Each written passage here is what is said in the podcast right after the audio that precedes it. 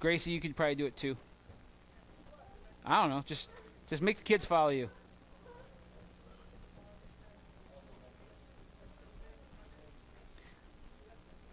Hey, Dan. Just as a side note, that malfunctioned on Wednesday, like it didn't record. So just keep an eye on it. Okay. All right. I feel like we're forgetting something, but we're just gonna truck along. All right. Yes. I am. Oh, yeah. The board members. We need you for 5 minutes after service. That's what it was. I hope. Still feels like something, but we'll go from there. Okay. I'm gonna take off my hat. This is hot in here. All right. Turn your Bibles to First John chapter 3. I'm gonna share with you some good news. If you're here Wednesday, you already heard this. But you guys know Pete and Tish? Pete and Tish had their baby on Tuesday. Woo! Beautiful, healthy boy. Anthony Jack Gillardi is his name. And I had a chance to hold him the other day. So, neener. It was pretty awesome. Super healthy, super strong. Mom's doing great. I actually went to go visit them on Thursday, and just Pete was home. I'm like, where's Tish? Oh, she's out running an errand. Like, are you kidding me? She's had a baby? She's out running an errand? My goodness. All that to say, we rejoice that, they're not the only ones having a baby or that have had a baby. Courtney's probably next. Courtney and Sam, they're having a baby boy as well. What's that, 7, 10? Well, how many is that now? 4.5. 4.5, good. Just as long as you are keeping track, we'll help you out, but just keep. So they're expecting their fourth boy. So if you want to pray for Sam, and pray for Courtney as well. She's greatly outnumbered in that family. They're having a baby. Jen and Ben are having a baby boy as well. She's due, I think, after that. And then Mikel, I don't see her, but she's having a baby, and I think she's having a boy as well. Dan's raising his hand. I think he's having a boy.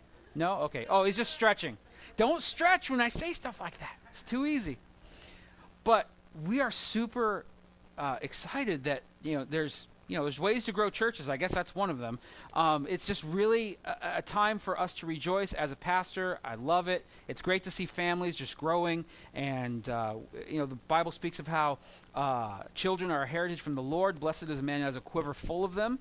And Ben and Sam and Courtney and Jen, you guys have a quiver full. And we as a church, we have a quiver full. And that's really awesome. But there's something about a baby. When a baby's born, there's so many awesome reasons to love children. I love babies. I love kids. Every age is awesome and special. But there's that time when they're born where there's that sense of wonder and awe of who will this child become? What will they be? Will this boy grow up to be a man who, loves sports? Will he be intellectual? Will he be both? Will he be musically inclined? Will he, be quiet and reserved? Will he be very outspoken? You're hoping he's going to be nice. If it's a girl, what will she grow up to be? Will she want to be a mom? Will she want to have a career? Will she want to do both? I mean, you just think and ponder and wonder and dream about what these children will be. Here's the thing you never dream about, the thing you never ponder: whether or not they are yours. That baby comes and you hold them for the first time, and you're like, this is flesh of my flesh. This is my child. There's nothing else on this planet as precious to me than this life I hold in my hands. There's this great tension. I don't know what this baby will become. I don't know what he or she will grow to be, but I know one thing. They are mine. This child is a gift, a blessing, and this child belongs to me, and I will never, as much as is in my power, leave or forsake this child. Nothing screams the gospel louder than the birth of a baby, than a child being born, especially to us dads. When the Bible speaks of God being a father and then we become a father, it's like, oh my gosh, I can't believe you allowed me to have that same role, to have just a glimpse or a glimmer of what it's like for you to be you. Not that we're godlike, but that we get to be a father to somebody else. We get to put our lives down, lay our lives down for another human being. And so, dads and moms, never lose sight of the fact that is one of the most important things, if not the most important thing you will ever do, is raise the children that you've been given, whether they were born naturally or whether they were adopted. They are your children, and you are expected to raise them and to care for them and to lay down your lives for them. In the same way that Christ laid down his life for the church, we lay down our lives for our families. If you ever wondered why your dad did a crummy job for so many years, it's probably because he really liked feeding you and clothing you and keeping you warm, and it was a willing sacrifice on his part to do that for you. If your mom did the same thing, you know, maybe she stayed at home and didn't pursue a career in one of her talents, but she looked at you and thought, man, you're worth so much more than that. I'd much rather pour my life into you than a career that'll last me just 20 or 30 years. You know, never lose sight of the fact that your mom and dad did that for you, and moms and dads, that we recognize you're doing that. But I share that with you because it's this shadow of what John is talking about, of us being children of God, but yet there's still this change to come. There's this now and not yet reality that we exist in. We have been saved, we have been changed, but yet there's more to come. What we know now and what we see right now, the Bible says, is in part, meaning it's kind of like we're looking through a mirror that's all smudged and not really clear. We can see a silhouette, we can see some detail, but we can't see everything. The Bible says Jesus, we see him like through a mirror dimly, and there's coming a day where we'll see him as he is to be seen, or we'll see him exactly as he is, but that day is not today. We have seen him as much as he has been revealed, and he will be no more revealed than he is right now in this moment. There is no new revelation about Jesus that we cannot find in his word. Now, it might be new to you today. What I mean is there might be things you have yet to experience. You might receive revelation and you'll be like, oh my gosh, and you go to your friends, did you know this about Jesus? Did you know that the Bible says this? Oh my, I've read it 1,000 times, or I've never seen it before.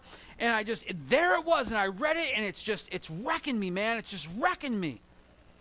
And your friends will say one of two things. Yeah, I've read that 1,000 times. Where have you been? Or no, I've never seen that. Show me. What are you talking about? Let's make some sense of this. So for you, it might be new, but the Bible speaks of Jesus being the same yesterday, today, and forever. The writer of Hebrews says, look, listen, hold fast to the apostles' teaching, because the apostles' teaching and the consistent teaching of the Gospels has been the same yesterday, today, and forever. So when we run into new revelation or new this or new that, we always put it through that filter or that lens. Is it new to the Scriptures? Well, then we kind of back off a little bit. Is it new to us, but the Scriptures confirm it or affirm it or prescribe it or describe it? Then we're like, okay, let's get into this. Let's talk about it. For us, there is this knowledge that is solid and concrete, coupled with this mystery that's unsolvable, unrevealing, or unrevealed. Let's read 1 John chapter 3, verse 1. It says this: "See what kind of love the Father has given us, that we should be called the children of God, and so we are. The reason why the world does not know us is that it did not know him. Beloved, we are God's children now, and what we will be has not yet appeared." That's where we get our title from today. "But we know that when he appears, we shall be like him, because we shall see him as he is. And everyone who thus hopes in him purifies himself as he is pure." Let's pray together. Jesus, your word is amazing. Your word's awesome. We're not here to improve upon it, to edit it. We're not here to change it. We're not here to make it more palatable or to water it down, Lord. We want it full force, everything you got, with all the questions, with all the confusion it might bring, in the sense that we're learning really fast, Lord. We know that in you there is no confusion, so you will bring that sort of steady, constant stream of knowledge to us, Lord, and we thank you for that. Your word tells us to pray for wisdom, and that you will give it to us, because you are so gleefully available to give us that wisdom. And so, Father, we praise you for that. We thank you for that. And we seek that today in Jesus' name. Amen. So John says, "Beloved, we are God's children now." And so our modern world takes that and says, okay, we are all children of God. And they misconstrue, or they kind of mix together two truths of the Bible that we find that we're not here to alter, we're just here to clarify, we're kind of here to untangle them. One is that we are made in the image of God. Imago Dei is the Latin phrase for that. In Genesis chapter 1, it says that we were made in the image of God. Male and female, we were created. And so every person who's ever been born bears that mark or that really ownership of God on them. When Jesus is asked, should we pay taxes? Jesus tells the guys asking the question, pull out a Roman coin. They pull out a Roman coin. Whose mark or whose face is on that coin? Caesar's. And he says, render unto Caesar what is Caesar's, render unto God what is God's. And the way that a coin bears the mark of somebody, maybe the person who minted it, or like in our country, a president or a founding father, we are stamped, we are imprinted with that image of God. But the problem is the fall of man in Genesis 3 skews that, taints it, just breaks it. If it were that coin, it's like Two-Face from Batman. It's the other side with the scratches all over it that now mar that image. And so God, in his just in his awesomeness and his love for us, that agape love, pours out that love through his son Jesus, who comes to the earth, dies on our behalf, so that we might not just be cleaned up, but changed to be brand new. This is where we become the children of God. In the same way that maybe you would go to an orphanage and you would adopt a child, and then that child comes into your home, they now bear your last name, they're now a part of your family. It's not, the Smiths and that little boy that follows them around. It's now the Smiths just got bigger. They're just a new family now. They got a new family member, and he or she is just as much a part of that family as everybody else. That same imagery is what's used in the Bible to speak of us as children of God. We were once orphans, spiritually dead, but made alive in Christ, now adopted, brought into his fold, and part of his family. We are no longer are abandoned. We no longer are forsaken. We are now connected to eternally Christ as we are in Christ. It's an important phrase of the New Testament, being in Christ. It means being enveloped by, being in the same way you put a letter in an envelope. That's how we must be in Christ, enveloped by him completely. And so the Bible speaks greatly of us being now children of God. That's who you are now if you have placed your faith in Christ. Now, if you placed your faith in Christ, 10 years ago, you walked an aisle, went to an altar, got your knees and shed some tears, and you gave your life to Christ. I'm not taking anything away from that moment. But when we speak of giving your life to Christ, we're talking about giving it over and then staying there. Walking with Christ, maybe not successfully. Maybe, you're stumbling along the way. You're like a blind guy in a dark room trying to find a light switch. You're just doing the best you can. But by golly, you are working your everything you've got, working as hard as you can to stay in that committed relationship with Christ. It wasn't merely a choice. It was a choice that spurred a lifestyle change, a brand new life, a transformed life. And if you made that commitment, but you haven't seen that transformation, go back to the commitment. Go back to square one. Start there. And where we start at square one is the fact that you are a child of God. You are brand new. 1 John chapter 3, verse 1. We just read it. See what kind of love the Father has given to us, that we should be called children of God, and so we are. In the Gospel of John, chapter 1, verse 12, it says, but to all who did receive him, who believed in his name, he gave the right to become children of God, who were born not of blood, nor of the will of the flesh, nor of the will of man, but of God. In Galatians chapter 3, verse 25 says, but now that faith has come, we are no longer under a guardian, for in Christ Jesus you are all sons of God, or children of God, through faith. For as many of you as were baptized into Christ have put on Christ. There is neither Jew nor Greek, there is neither slave nor free, there is no male and female, for you are for you are all one in Christ Jesus. And if you are Christ, then you are Abraham's offspring, heirs according to the promise. Romans 8:14 says, for all who are led by the Spirit of God are sons of God. For you did not receive the spirit of slavery to fall back into fear, but you have received the spirit of adoption as sons, by whom we cry, Abba, Father. The Spirit himself bears witness with our spirit that we are children of God. And if children, then heirs, heirs of God and fellow heirs with Christ, provided we suffer with him in order that we might be glorified with him. And lastly, in Romans 9 and 8, it says, this means that it is not the children of the flesh who are the children of God, but the children of the promise who are counted as offspring. This is just a sampling, just a smattering of the scriptures that go on and on about us being the children of God. And notice that interwoven in all of that are words like faith, words that go back to suffering with Christ. There is no becoming a child of God without being in the family of God. And in this, I don't speak of the church, although the church is involved. What I mean is, you do not have the Father without the Son. You do not have sonship without the Father. There is no division. We cannot be a child of God and not be a part of this Jehovah God family that we belong to.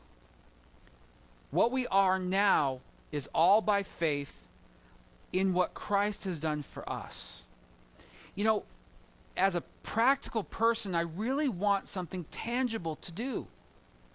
I was up really late last night, and before it sounds like I'm humble bragging, I'm not. I had coffee like at 10, and then I couldn't sleep. And after playing video games, and after reading, and after, you know, watching TV, and talking to my wife via text because she's out of town, just all these different things, I was like, okay, well, I'm gonna pray and read some more. And I was praying, and I was like, can I do something else? Like, I feel like I'm just talking, Lord. Can I just, like, punch a wall or split some wood? Can I do something tangible? And the Bible brings us to this place where we must completely trust that it's not our efforts that make God do something. Sometimes God is preached or taught as this God who's lazy and in his easy chair, or his lazy boy, and we've got to get him going. Come on, God, you can do it. Get up. Come on, if you just get up, you can do it. If you just get up there and do something, then everything will change. And then eventually God's like, okay, I guess so. I was getting up anyways. As though we need to motivate the Lord. We've got to be his life coach. We've got to go in and we've got to make sure that, you know, he's feeling good. And come on, God, you can do it. I know there's that whole, you know, the Israelites abandoned you and they forsake you and you had to do a bunch of stuff. But come on, we love you. You can do it. And so he's like this puppy that's like, oh, I just want to earn the favor of my people. It's a really weak God. If that's your vision of God or your version of God, you have a very weak God. And I would suggest you get a new God. I suggest the God of the Bible, the one who's sovereign, meaning he works independently of what we might desire. And when our desires line up with his desires, then prayers are answered. When we begin to desire what he wants, then things start to change. Then our lives start to change. And we can pray, and there are times of great grace and mercy where God will do things. And I don't understand the mathematics of it. I'm just going to be real blunt with you. When God does something, but it would appear as though he wanted to do something else. I mean, we see that in the scriptures with Moses. But then there's his sovereignty and his omnipotence, and he knows what's going to happen. And all I know is this. We are given, through being a child of God, this great right and privilege to go into his presence and talk to him, converse with him, make requests known for him, to pray for ourselves, for our families, for our church, for our nation, to make supplication. That's the word that the Bible uses, to make supplication for the people who, you know, maybe can't pray for themselves or just need to know that you're praying with them. We have a family friend right now who's in Iraq. She's at a field hospital caring for people who have been attacked by ISIS. And we've told her, we'll pray for you. Like, are you kidding me? You're going to Iraq? Like, have you seen the things? And you know, for the person who's called to do something like that, the fear gets quenched really quick, and they go. And it's not our job to be fearful for them. It's our job to stand behind them and to pray for them. But I digress. What I'm saying is, we have become the children of God now. And what that does is that estranges us or alienates us from the rest of the world. We're no longer a part of them. Now, we share some commonalities. We all breathe oxygen. We eat food a little too much. We watch television. I mean, we walk upright. I mean, we share some commonality with the world. There is some common ground. We're not completely alienated from them. But since we have joined Team Jesus, now things have changed. We have been estranged. We have been alienated from the world. Have you ever done anything remotely Christian, you're not trying to do it, it just comes out. It's the fruit of the Holy Spirit in you, and you have a non-Christian friend just look at you like you have two heads. And there's like, I don't get you. And you're like, yeah, it's kind of the point. Like, I understand that you don't get me. We as the church, we need to understand that the world will never look to us and say, hey, you're cool. You're so trendy. You're everything we want to be. To the world, to the unsaved people, to the folks who are still dead in their sin, they will not see us as attractive. Nor should we try to be attractive, meaning let's dress up Jesus to make him more palatable to the world. I think nothing drives away the world faster than trying to make Jesus hip or cool or whatever adjective you want to use.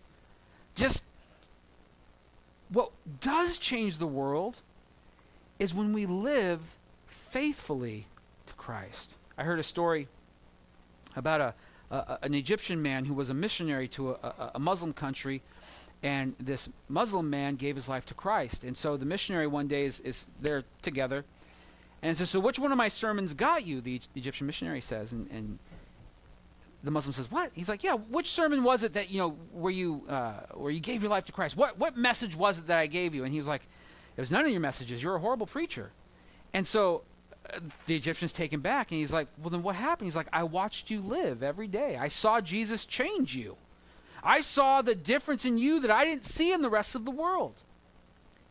And so if we spend our efforts just living for Christ instead of trying to make Christ more fashionable or to fit the world that's rejecting him, we'll have our efforts better spent because, yeah, bless you.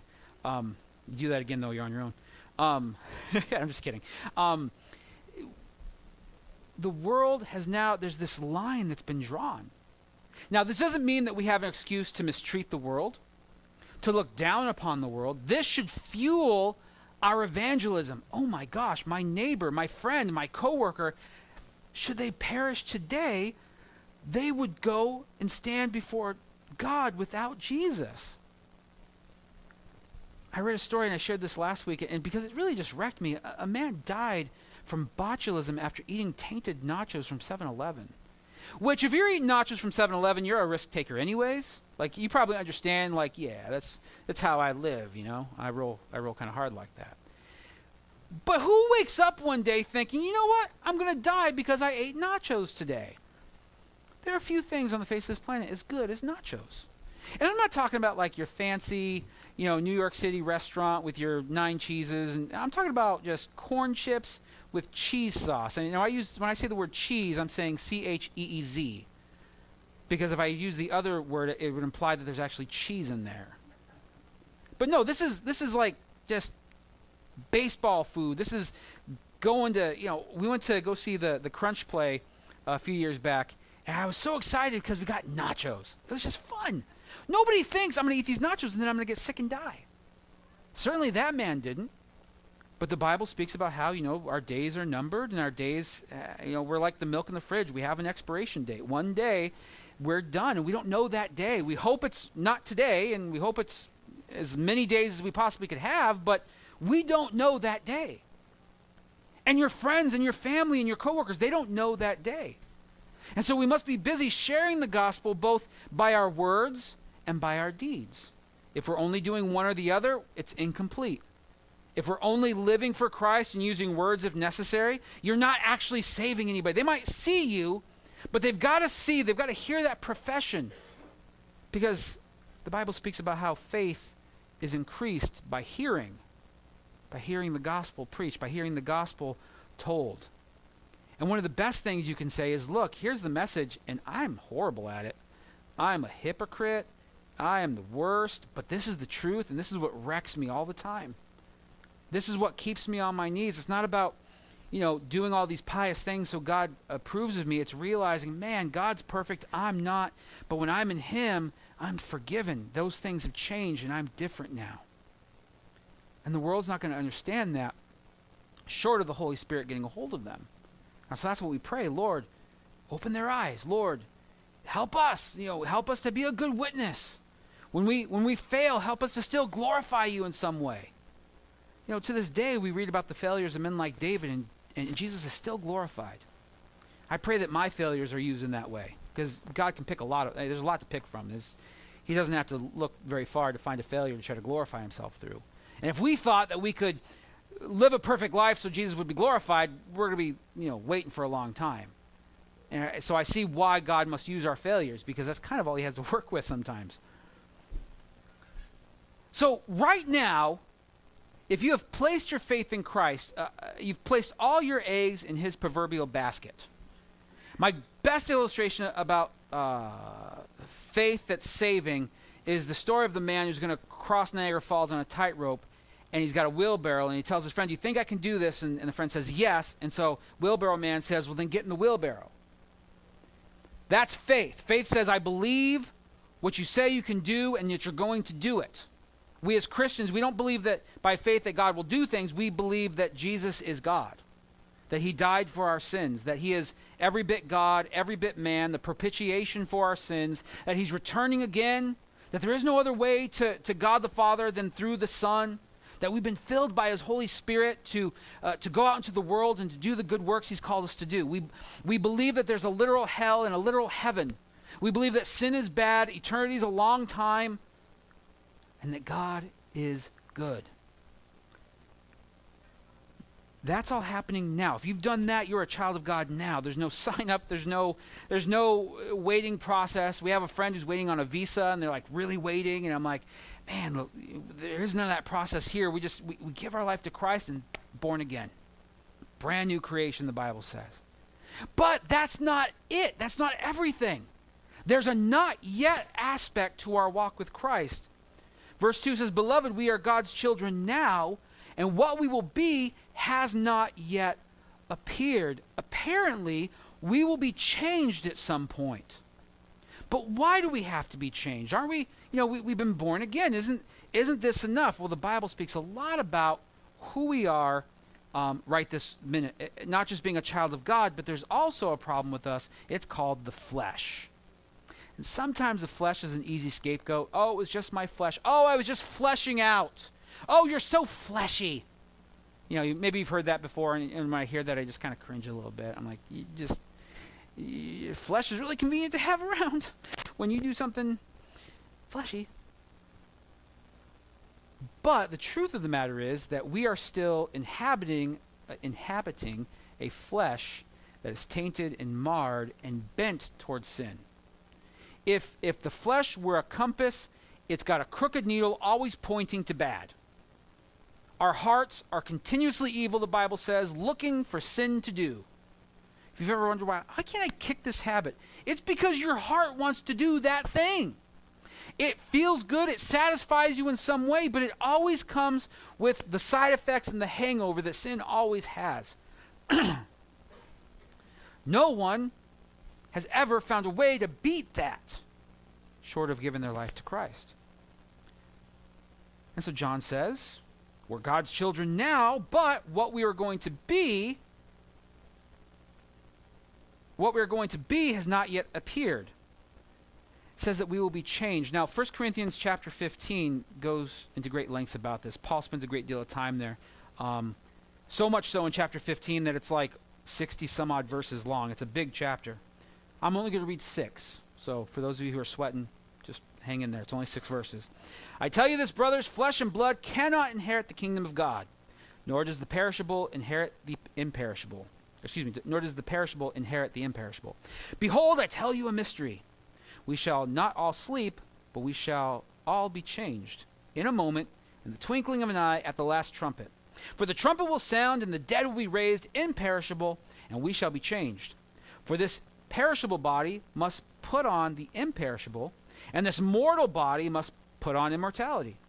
When the perishable puts on the imperishable, and the mortal puts on immortality, then shall come to pass the saying that is written," and Paul begins to quote, I believe, Exodus and Leviticus, "Death is swallowed up in victory. O death, where is your victory? O death, where is your sting?" If you're a Bible nerd, or you're just a nerd in general, where you like things that kind of are formulaic or A equals B, or, you know, you do A, B happens. This chunk of scripture is very much like that. There is no real, like, wondering what Paul is talking about. He says our body is corrupted, so it's got to be changed. And so in the process of death, in this change that's instantaneous, there's twinkling of an eye, he says, that we go from perishable to imperishable. We go from being mortal to immortal, finite to infinite, limited to eternal. We must do so because our tainted flesh and blood cannot inherit the kingdom of God. It's as though the door to heaven, and I'm using a metaphor, Bible doesn't say this, but just for analogy's sake, the door to heaven is smaller than our frame. We just simply cannot fit. This flesh does not fit in that doorway. And so we have to be changed to be able to withstand really what amounts to be the awesomeness of Christ, to be in his presence. Think about this. Moses asked to see God, and what did God say? You know, go hide in that rock. You know, hunker down. I'm going to walk past you. When I walk past, look at the back of my head. Moses is like, okay. Like, I'd settle for the back of God's head. That seems like it's pretty awesome. I can't tell that story, but Moses can. But now picture him on the Mount of Transfiguration with Jesus face to face.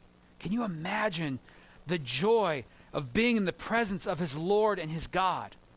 The one that he prophesied would come after him. When you read the last words of Moses, Moses spoke of one who would come like him in his manner, but would liberate not just from Egypt, but liberate from sin, Satan, and death. And there he was standing face to face with him, having a meeting, seeing Jesus changed in all of his glory. The disciples, Peter, James, and John, watching this and in awe and thinking, oh my gosh, we got to build a temple here. We got to build a tent here. We got to have a revival here. This is a holy place. And it's like, no, you know, where Jesus is, that's where the holy place is. Paul says, when that change happens, when it clicks over from mortal to immortal, then the saying that is written, death is swallowed up in victory. Oh, death, where is your victory? Oh, death, where is your sting? That will come to pass. He says this is a mystery. When the Bible speaks about mystery, most often the mystery is revealed to us. It's like me coming to you and say, hey, let me tell you something really complicated by simplifying it. You ever had somebody try to explain to you how a computer works? It's ridiculous. And within 13 seconds, I'm like, I'm out. I checked out. Sure, RAMs, gigabytes, got it. Got it all, fine. Can you just get me back on the internet? I got to check my Facebook. Like, or I'm not really car savvy. For those of you guys who operate on cars, you're basically magicians to me. Like, I don't know how you do it and how you understand how these things work. I mean, I took gas engines in high school, and I know pistons and valves and drivetrains and things. Like, I understand part of it. But like you go and people are like, oh yeah, they hear a noise like, oh yeah, that's your, you know, your rotary girder, and it's just this and that and that. And I'm like, well, how do you know that? Like, are you a wizard? Like, that's amazing to me. My mom and my mom and my aunt Yolanda, they're amazing cooks. Never have pulled out a recipe in their life. Just make stuff. My aunt Yolanda will go into your fridge and will make you things, and you'll be like, I didn't even know we had this. Like, how did you do that? Amazing.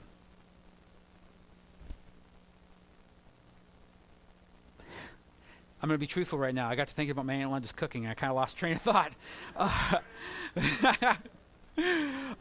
Oh, yeah, mystery. So, like, to me, that's so mysterious. But what do? We try to make that more palatable. We try to make that, more understandable. When your kids say, why is the sky blue? We try to give them a way that understands some big thought in a simple way. You know, this morning we were getting communion ready, and the kids were there. Ethan and Ellie were with me. And I've told Ethan about communion tons of times, but Ellie hasn't really heard the story. So she was asking. So then Ethan was telling her, and I was like trying to compete with them. And then I'm like, no way, I'll let him do it. Like, you tell her. And so he's using, Jesus' body is like the bread. And then I would say, it's unleavened. It has no yeast, because yeast is, a symbol in the Bible of sin. It's a metaphor, if you will. What's a metaphor? Okay, we're off the subject. But there's this mystery. But when the Bible speaks of mystery, it often reveals to us what that mystery is. In Ephesians chapter 5, Paul says, marriage is this mystery, or the church is this mystery. They're both very mysterious, but let me show you how they reveal each other. But that doesn't mean that there are things in the Bible that we simply do not know now. And what we are going to be, what we will look like, what that will feel like, whether we'll have the ability to fly. And I ponder these things. Could we fly? Would we even want to? Can we walk through walls? Are they basically superpowers of what we're getting? I think about these things, and the Bible doesn't tell us any of that. And there are those who waste their time trying to tell us what it will be like. And then you'll say, well, where's the scripture? Where's the Bible reveal that? Where's the early church preach that? Can you show me some consistency? No, it was revelation from the Lord. Okay. Well, when the Lord reveals it through his word, I'll hop on board. But until then, you go ahead and have your theories. I call that theology. It's theology based on theory. I like theology that's based on the word of God. I like the theology that the Lord has sought. He thought to himself, this is what Tony and you guys and billions of other Christians over time, this is what they need to know. And when there is mystery, what will we be, we can ponder, we can speculate, we can fantasize. Oh man, it's going to be awesome. We can look to scriptures like in the book of Revelation where every tear will be wiped away. Where we will be with God and we will be his people. But we don't have the liberty to make a doctrine where there is no doctrine in place in the word. If you follow, everybody has doctrine. Everybody has theology. Theology is just what you think about God. Atheists have a theology. They believe that God does not exist. So everybody has a theology. Doctrine is just what you believe about that theology. So everybody believes something. Everybody has a doctrine. But if your doctrine is not based on the word of God, you're on thin ice. And the best thing for God to do to help you there is to have you fall through that ice to see how faulty it was. I don't wish that upon you. I just see him doing that time and time again so that you learn. Because I guarantee you have people who are telling you, that's not what the Bible says. And you're like, well, they don't know. They're not spirit-led or whatever. And then you find out, boom, oh, maybe that's not what the word says. And so you got to go back. You got to go back to the basics, back to the beginning. It doesn't change your status with God. You're still a child of God. You're still part of his family. You're still loved. You're still saved. None of that's been jeopardized. But if your doctrine is wrong because it's based on something not found in the word, go back to the word. I have no problem telling you there's things I don't understand about the Bible. Or there are things that God has not revealed to us. That's okay. I'm comfortable with that. Maybe you're not as comfortable with that. And I would just encourage you, get before the Lord and say, Lord, there are things I don't understand. There's things I don't know yet or I won't ever know. Help me to be okay with that. Because there's just things we just won't know. But there is part of this that we do know. What does John say that we will know? He says this, that we will be like him. We will be like Jesus. Whatever Jesus transfigured into, whatever he became, whatever we see in the book of Revelation, that's what we will be like. We will no longer be mortal, we will be immortal. We will no longer be the person we were, we will be the person we were meant to be. We will no longer be worshiping God from a distance. By faith, we will stand in his presence and worship him and see him as he is to be seen. We must be changed. Not just in a good habit, bad habit mindset. Everything. This body is corrupted. There was a time in a day when this body worked a lot better than it did. I'm only going to be 39, so I'm not that old. Yeah, I get that. Compared to some of you, yes. I'm a baby, yes. But this baby hurts sometimes when it wakes up. Hips. And you're like, oh, and you eat something. Can you remember being at an age where you just eat anything you want? And you're like, yeah, I'll eat a whole pizza. And then you have a piece of pizza before bed now, and you're like, oh, I can't do that again. It's got that cheese on it. Oh, man, cheese is your mortal enemy now. don't you just miss, like, we understand this body's not what it's supposed to be. There's something wrong. It's why death seems so foreign. When somebody dies, as we've seen people die and die and die and die, and it never feels like, yeah, that was natural. It always feels like something was cheated, something went wrong, there's something faulty somewhere. This should not have happened. And maybe that's because we were wired for eternity, not, a finite moment in time. So we're children of God now. We'll be changed into something. We don't know what it is, but it'll be like Jesus, which I got to say, if I'm going to be like anybody, being like Jesus is my goal. That will alienate us from the world just by joining Team Jesus. There are Christians who alienate the world from themselves by their actions, and that's not what I'm speaking of. When you act deplorable and people respond to you by your deplorableness, they are acting appropriately and you are not.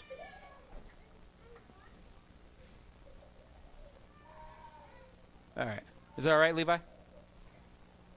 I didn't get a thumbs up. All right, we'll carry on. I'm talking about just the fact that you now belong to Jesus now alienates you from the world. But this reality, this now and not yet, leads to an action. We as Christians, we don't just sit idly back and do nothing. For our salvation, yes, we did nothing. Jesus, sent by the Father, dies on the cross for our sins. We place faith in him for that. We didn't do anything. We get all of the benefits with the only risk being forsaking our old life. But John says, for those who now live in this reality, for those who are now the children of God, he says in verse 3, and everyone who thus hopes in him purifies himself as he is pure. This verse is hard. I don't mean it's hard to understand. Christianity is not really hard to understand. It's hard to come to the reality that this is what I have to do. This is what's expected of me. Purify myself. If I could do that, Jesus, I'd have done it a long time ago. As he is pure, I can be as pure as that guy, or I can be as pure as this person, but as pure as Jesus is? The one that the Bible goes on and on about being so perfect? Being every bit God and every bit man, I got to purify myself, number one, impossible task. And it has to be such a good job that I look like Jesus afterwards. Here's the good news. The results are not up to you, but the direction of the focus is. For those who put their hope in this hope, being a child of God, your direction, your trajectory, where you are pointed is now at purity, Jesus-level purity, and you will do everything in your efforts to accomplish that, knowing that your own efforts are futile. This is the life of tension that is the Christian. I know I can't do it, yet I will do it anyways, because I've been changed by Jesus. I know that it can happen. I just know I can't do it. But that does not change my direction. I'm going this way, and I will go this direction for as long as I can. And there will be times where Jesus will drag me. I might be kicking and screaming to go to the other direction, but this is my life now. This is who I am now. I can't go back. I know too much. I can't go back and be truthful even to that life anymore because I know the reality of who I am. I'm a child of God. Church, you can't go back. Not authentically. You can't go back and pretend like this never happened. You can't pretend like you never heard the gospel message. It's there. There's that moment where sin became a reality to you. It wasn't just something bad you did. It was like, man, this is like a nuclear bomb between me and God just went off, and we are separated. But Jesus died for me. Jesus reconciled me to God. I'm not only cleaned up and, polished up and, put a bow on my head. I mean, it's not just about appearances. You're actually changing me from the inside out. When you read through the Old Testament and the New Testament, the people who accomplish this self-purification as Jesus is pure They're not perfect, number one, but it's the only direction they know to go now. I think about Peter. Peter, what a wonderful human case study Peter is. I love that the Bible's not full of a bunch of perfect people. It's just full of one perfect person. And everybody else fails and fails and fails again. Sometimes they fail, this is my favorite part, in front of Jesus. You would think, Jesus is right there. Things are going to go pretty well. I'm going to answer correctly. But no. Jesus, I'm going to go to the cross. I'm going to die for sins. Peter's like, oh, no. No, you're not. Not if I had anything to do with it. I'm going to stand up. I'm going to take a few guys out. I'll get you out of there. I'll MacGyver you out of that situation. Even though MacGyver won't be invented for 2,000 years, I'm invoking the name of MacGyver right now. Like, that's the level of machismo and just braggadeering. Is that even a word? Like, the bragging level that he's at. And what happens, it seems like the very next minute, like if it was a film, it's the very next frame, the very next scene, he's like, I don't know the man. I'm going to call down curses from heaven because I don't know who that is. Like, you're a little too angry for somebody who doesn't, who isn't guilty of what we're accusing you of, Peter. Hey, don't you just love that God included that in the word? Don't you love that when Peter was in jail, he was asleep?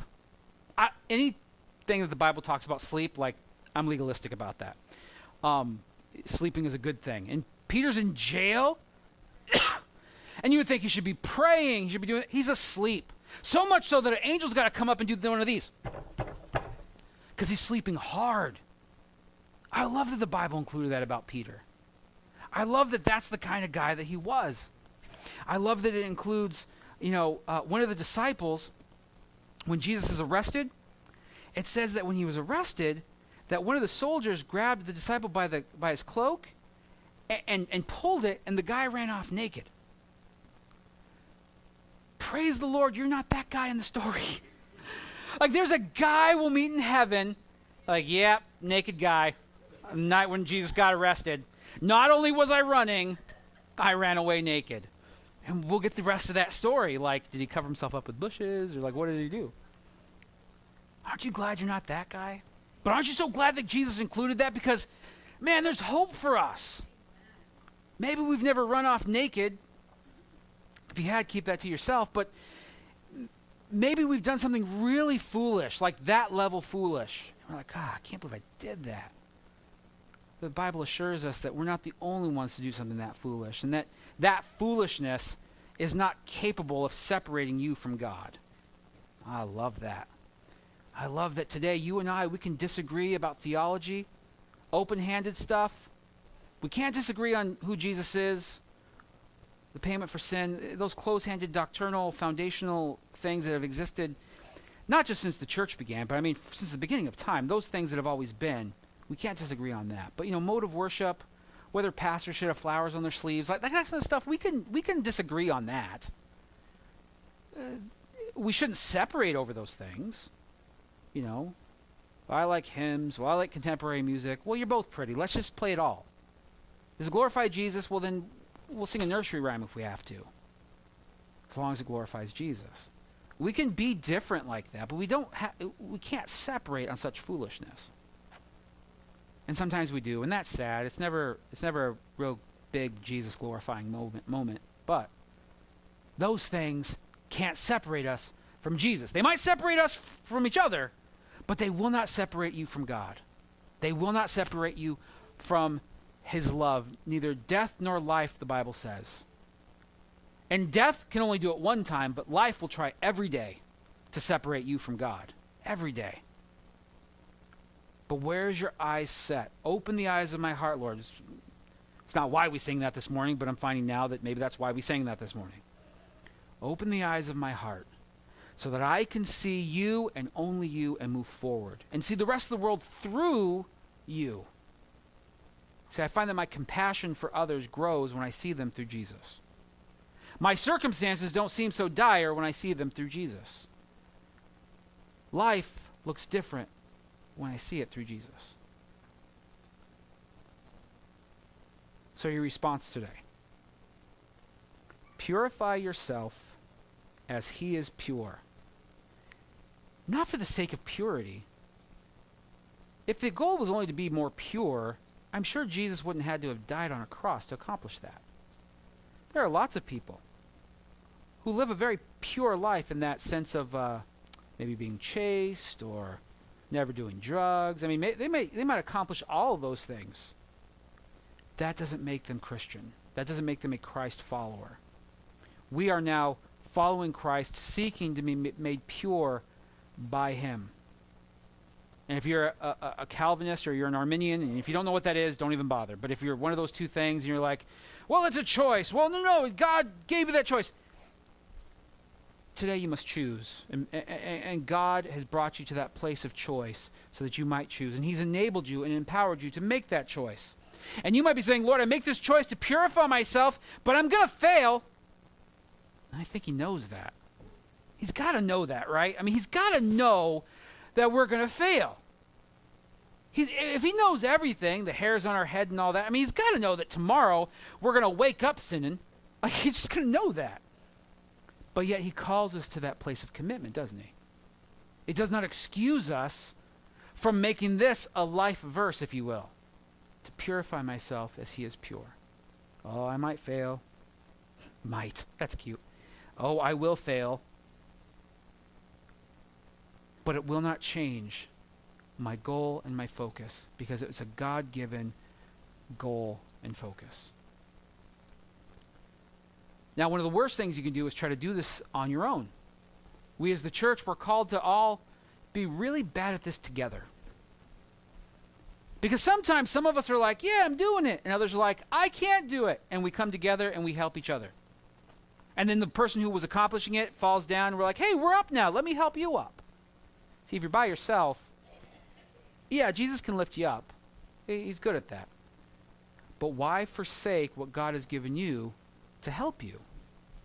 Well, I don't like the church. They're hypocrites. Yeah, we are. You know, they just want our money. Well, we want some of your money. Let's just be honest. We wouldn't take up our tithes and offerings if we didn't. We like having lights. We like having building that doesn't fall down, and we don't have to meet in a high school gymnasium. Nothing against that, but man, we have a building. It's awesome. And the government wants us to have insurance on it, so we got to pay insurance on it. And we like doing stuff outside of the church too, and that costs money. So, yeah. You know, Walmart wants your money, and I don't see you avoiding that place. And they trick you, right? I mean, they pull out every trick that they possibly can to get more of your money. Like, where is the cereal? But the cereal I always get is always right here. Now it's gone. Oh, but there's this cereal that's more expensive now. I'm going to try that. And they just got an extra $1 out of you. Or where did they keep the DVDs now? Oh, it's over here by this other thing I'm going to impulsively buy. And nobody ever goes, well, they just want my money. Yeah, they do. Target just wants your money. You know? We don't just want your money. We want your heart. We want something far more valuable, far more important. We want to team up with you. We want to be a part of you and you to be a part of us. Not in some weird, Jim Jones scenario. You know, you still go home to your own home and you don't have to wear Nikes, and it's just not weird like that. But when you're hurting, we want to hurt with you. When you're victorious, we want to celebrate with you. We had a baby. I got a new job. We bought a new house. Kids are walking. Oh, yeah. Oh, that's awesome. Good for you, man. Hey, I memorized a Bible verse. That's great. To me, that's another, you're a magician if you could do that. Oh, you memorized a Bible verse? That's awesome. I went to church 2 Sundays in a row. Oh, are you kidding me? You're killing it, playa. I don't know where that came from. But do you understand? We want to rejoice with you. We want to suffer with you. We want to cry out with you. And we'll fail at that. But I promise you, our heart's in the right place. And sometimes you just got to get our spirit there too. So we want to do these things with you. We want to walk with you. We want you to walk with us. As we walk in step with the Spirit, we don't want you to follow us into craziness, into hokiness, into kookiness. And not, we don't want to be weird. We're going to be alienated. We know that part. But we want to just, we just want to be team Jesus. And we're not perfect, and you're not perfect, so we fit. So we want to help. We want you to help us. We want to help you do this thing called Christianity, to follow Jesus. When everything falls apart, we want to be there with you to show you that there's one thing that didn't fall apart, and that's you and Jesus. And Jesus will restore and rebuild, and the story of Job, and all these different things, but we want to be there with you. And we can't be here for you when you're not here with us. Does that make sense? The book of Hebrews tells us not to forsake the gathering of the brethren. And so often that's like you got to go to church because the Bible said don't forsake the gathering of the brethren. But it was wasn't just a command, but it was this encouragement that there's life found when the brethren gather, whether that's in a church setting or at Dunkin' Donuts or, at a craft fair or at your house for dinner. I mean, when the brethren gather, there's something great that happens. And so we want to be a part of that. We want you to be a part of that. We want to help you. We want to pray with you as you seek to be pure as he is pure. So let's stand. There are people all day long that seek purity without seeking to glorify Jesus. And some Christians seek to be pure so that they can glorify Jesus. Backwards. Seek Jesus, that he might purify you and glorify himself. You get the math correct, things get easier. We're also going to take up communion. That's why Gladys and Henry up here. They are deacon and deaconess. And they are going to serve you. I'm going to ask that you guys will all come to the front if you're physically able, because communion's like a family thing. And I grew up in a family where, like, when it was dinner time, everybody went to their own place. Like, one would sit on the couch, one would sit in the bedroom, one would go to the kitchen table. It wasn't really a family setting. So we're going to get together as a family. We're going to pray. Now, for those of you, maybe if you're unfamiliar with communion, communion is not magic. We do not believe in something called subway transportation. We don't believe in subway transportation. Now, what is it, Mike? Transubstantiation. Still got it wrong. Pastor Mike, pastor of big words at South Bay Chapel. It's his official title. Yeah, that and camp guide. What that means is we don't believe that this cracker and grape juice becomes Jesus' body and blood within us. Doesn't transform. This is matzo that you can buy at Tops. That's where I got it from. It's non-GMO. The grape juice was the only, it might be gluten-free to tell you the truth. The grape juice has extra antioxidants because that was the only one available at the store when I bought it. Why am I sharing it? Am I trying to take the luster away from communion? No, because if our luster is in these things, we've missed the point. If our luster is in this thing. I don't English good. But the Bible tells us that as often as we do this, we should do this in remembrance of Christ. And Jesus said there's this great symbolism that happens with these two elements. You look at your matzo, it's unleavened. Jesus spoke about how, leaven was like yeast in bread. It causes it to rise, but all it does is fill it with hot air. It doesn't really do anything for it. It's scored. You'll see like the little holes in it. It was pierced. It's broken. The Bible says that Jesus was pierced for our transgressions. He was broken for our iniquities. And Jesus said, this bread is my body, broken for you.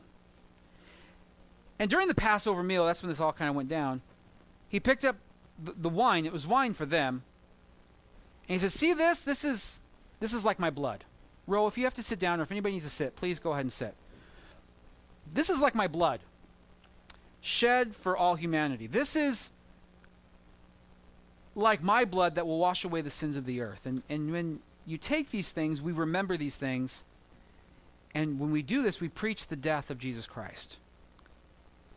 The Gnostics, who John is kind of going after in his letters, they taught that Jesus was not flesh and blood, that he was a spirit.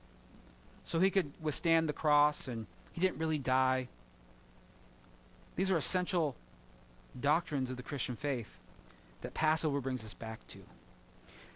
If you're not ready for communion, I know it seems like it's a cracker and juice, Tony. You just said you buy it at the store. It's not a big deal.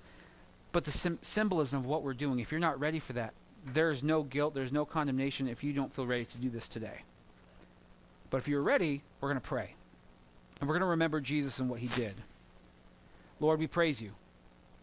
We hold in our hands simple cracker, simple grape juice.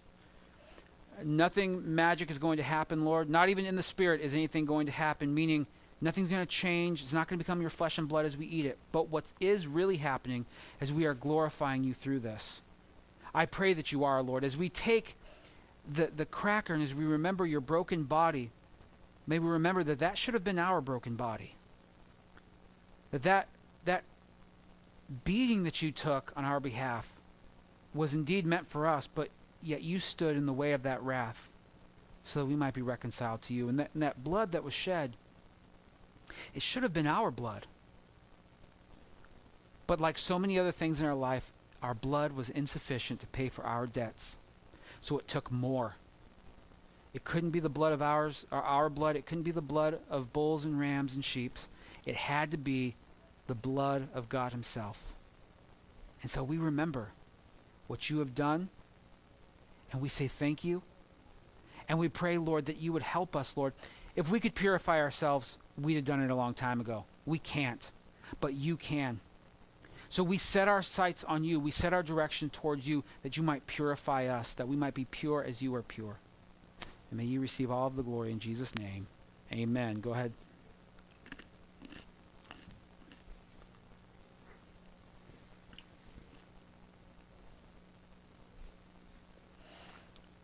Church, we love you. You are loved by the Lord. We're doing our best to be like him. Not always getting the job done, but man, we'll do the best we can until we can, right?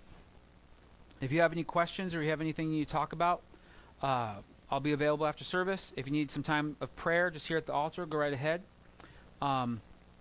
Otherwise, God bless you, and we will see you on Wednesday, either here or at the Kesslers.